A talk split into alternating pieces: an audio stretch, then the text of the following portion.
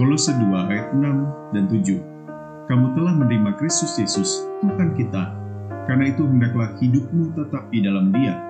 Hendaklah kamu berakar di dalam dia dan dibangun di atas dia. Hendaklah kamu bertambah teguh dalam iman yang telah diajarkan kepadamu. Dan hendaklah hatimu melimpah dengan syukur. Hidup di dalam Kristus membuat diri menjadi aktif bertumbuh dalam iman. Mengapa? Karena seperti sebuah pohon yang hidup, ada kesadaran akan kebutuhan akan makanan sehingga ia menancapkan akarnya sangat kuat kepada sumber nutrisi pertumbuhan. Akar rohani kita harus menancap pada sumber yang tepat, Yesus Kristus, dan bukan yang lainnya. Di sanalah keteguhan batang iman terjadi sehingga memunculkan syukur sebagai tanda berbuahnya pohon iman kita.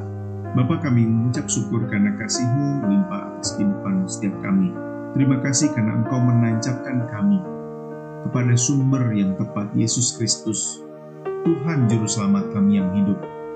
Karena dengannya ada kehidupan yang mengalir di dalam kehidupan kami. Sehingga dengan itu kami rindu senantiasa hidup berkenan kepadamu.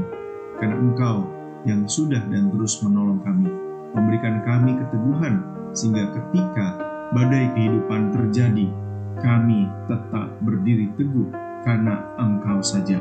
Pagi hari ini kami juga mengucap syukur untuk hambamu Ibu Dewi Benggawan yang berulang tahun.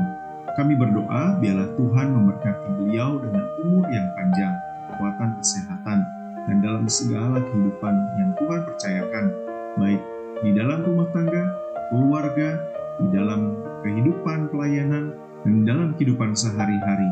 Biarlah kasih Tuhan melimpah dan beliau senantiasa diberkati Tuhan menjadi berkat bagi banyak orang. Terima kasih Tuhan. Di dalam nama Tuhan Yesus kami mengucap syukur.